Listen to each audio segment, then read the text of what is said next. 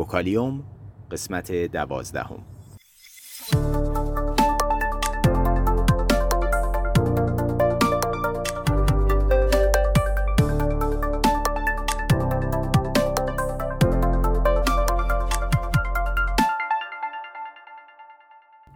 صدای ما را از آسمان نمای گنبد مینا در منطقه فرهنگی گردشگری عباس آباد تهران میشنوید.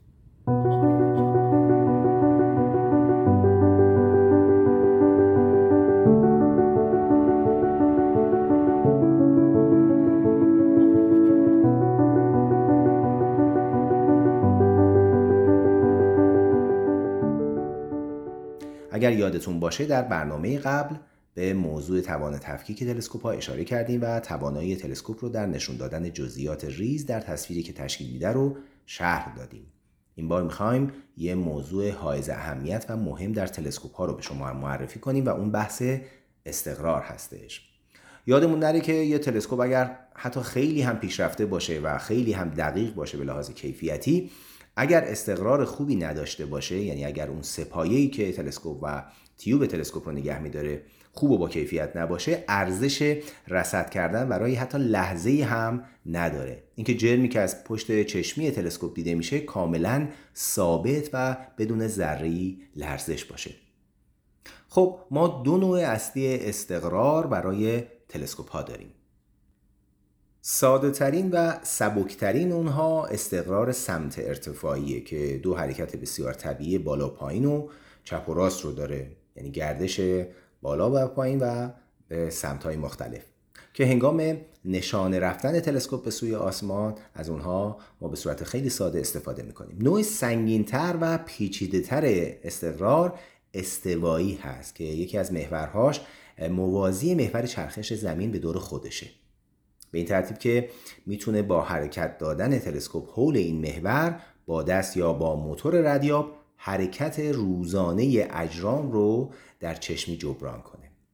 وزن اصلی این نوع استقرار نسبت به تلسکوپ های سمت ارتفاعی به این سببه که برای مؤثرتر شدن این حرکات در واقع همون ردیابی تعادل ایجاد بکنه.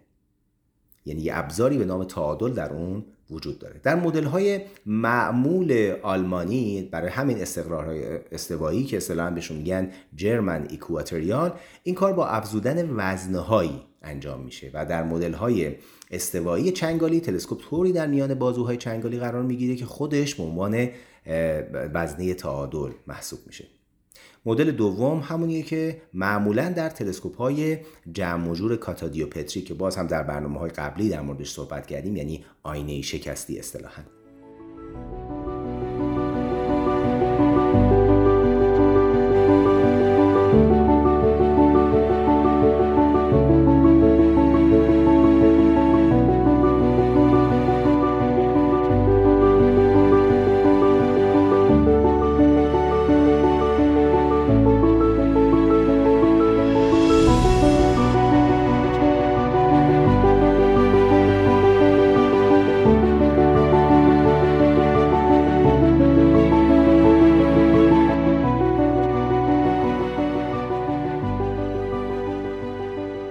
در گذشته با تلسکوپ های سمت و ارتفاعی نمی‌شد حرکت زمین رو جبران کرد چون تلسکوپ باید همزمان در دو جهت حرکت کنه که در واقع این کار در تلسکوپ های پیشین نمی‌شد. هرچند امروزه با پیشرفت ریز پردازنده ها این کار به نحوی بسیار موثر ممکن شده. در واقع تلسکوپ باستابی مشهور 200 اینچی هیل همون تلسکوپ پالومار اصطلاحا آخرین تلسکوپ قولپیکر حرفه‌ای بوده که با استقرار استوایی نصب شده تمام ابزارهای تحقیقاتی عظیمی که در جهان وجود داره امروزه از جمله تلسکوپ دوچشمی 400 اینچی کک هر کدوم 10 متر قطر دارن در هاوایی تلسکوپ های سمت ارتفاعی کامپیوتری هستند که بسیار موجب کاهش وزن، اندازه و هزینه استقرار اونها شده.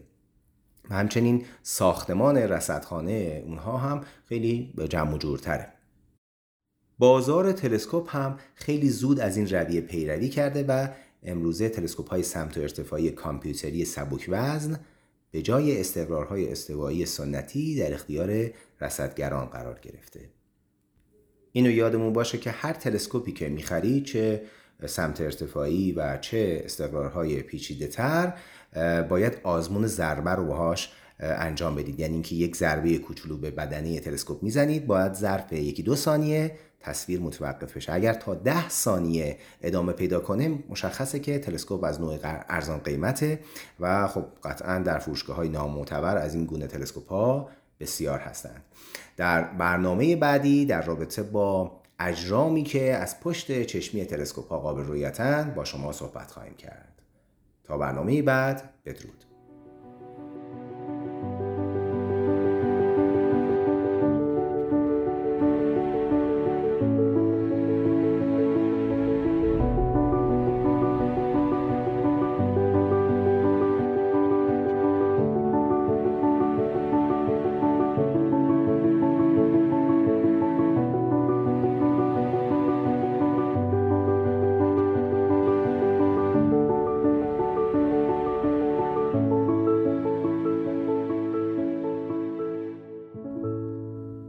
اگر علاقمند به مطالب علمی و نجومی هستید صفحه اینستاگرام ما رو به آدرس گمبد مینا دنبال کنید.